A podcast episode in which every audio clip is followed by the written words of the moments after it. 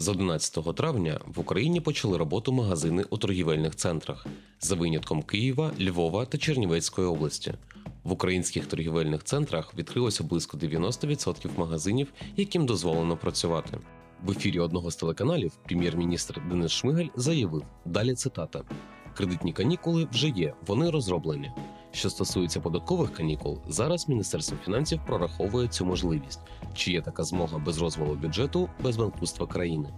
Також Денис Шмигаль додав: цитуємо: що стосується економічного колапсу, ми ж не закривали всю економіку. 80% економіки підприємств працювало. Закрито було лише 6 галузей: транспорт, туризм, готелі, сфера обслуговування та розваг, роздрібна торгівля. 6873 – це кількість заявок від роботодавців по частковому безробіттю. Допомогу можуть отримати ті, хто зупинив або скоротив роботу через карантин, але при цьому платив єдиний внесок не менше 6 місяців до карантину і не звільнив співробітників. 25% заявок схвалили та вже виплатили. Рада звільнила ФОПів пенсійного віку та самозайнятих у сфері науки, літератури, культури та медицини без доходів від сплати ЄСВ за себе назавжди. ФОПи на спрощенні можуть не платити ЄСВ за себе лише на період карантину. Володимир Зеленський повідомив: цитуємо: якщо працюють магазини непродовольчих товарів, то треба відкрити і ринки на таких же умовах, що й продовольчі, з усіма заходами безпеки, щоб мінімізувати ризики зараження. 14 травня Кабмін дозволив роботу непродовольчих ринків. З 15 травня відкриється продаж одягу, білизни та взуття у магазинах, які мають прямий вихід на вулицю, непродовольчі ринки. З 18 травня запрацюють магазини одягу, білизни та взуття, які розташовані в торгівельних центрах.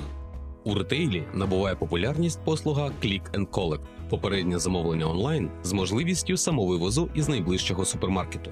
Магазини в центрі міста стали менш відвідуваними.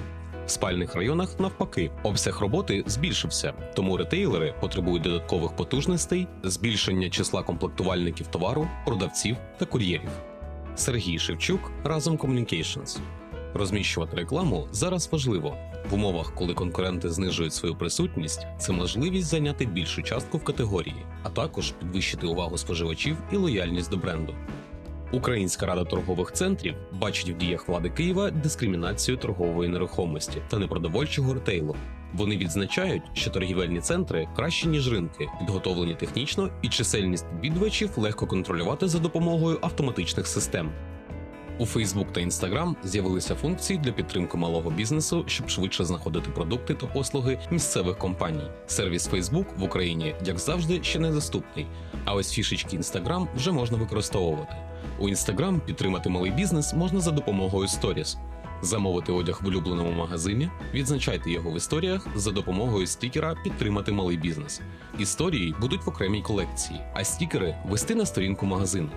Через закриті кордони влада Одеси розраховує, що Одеська область у цьому році буде 100% туристичним центром України та очікують прийняти 4-5 мільйонів туристів. Схоже, карантин таки дасть шанс внутрішньому туризму.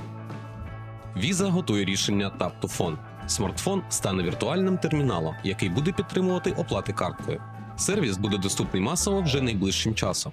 Ця новина корелює на тлі того, що використання посттерміналів скоротилось перше з 2017 року.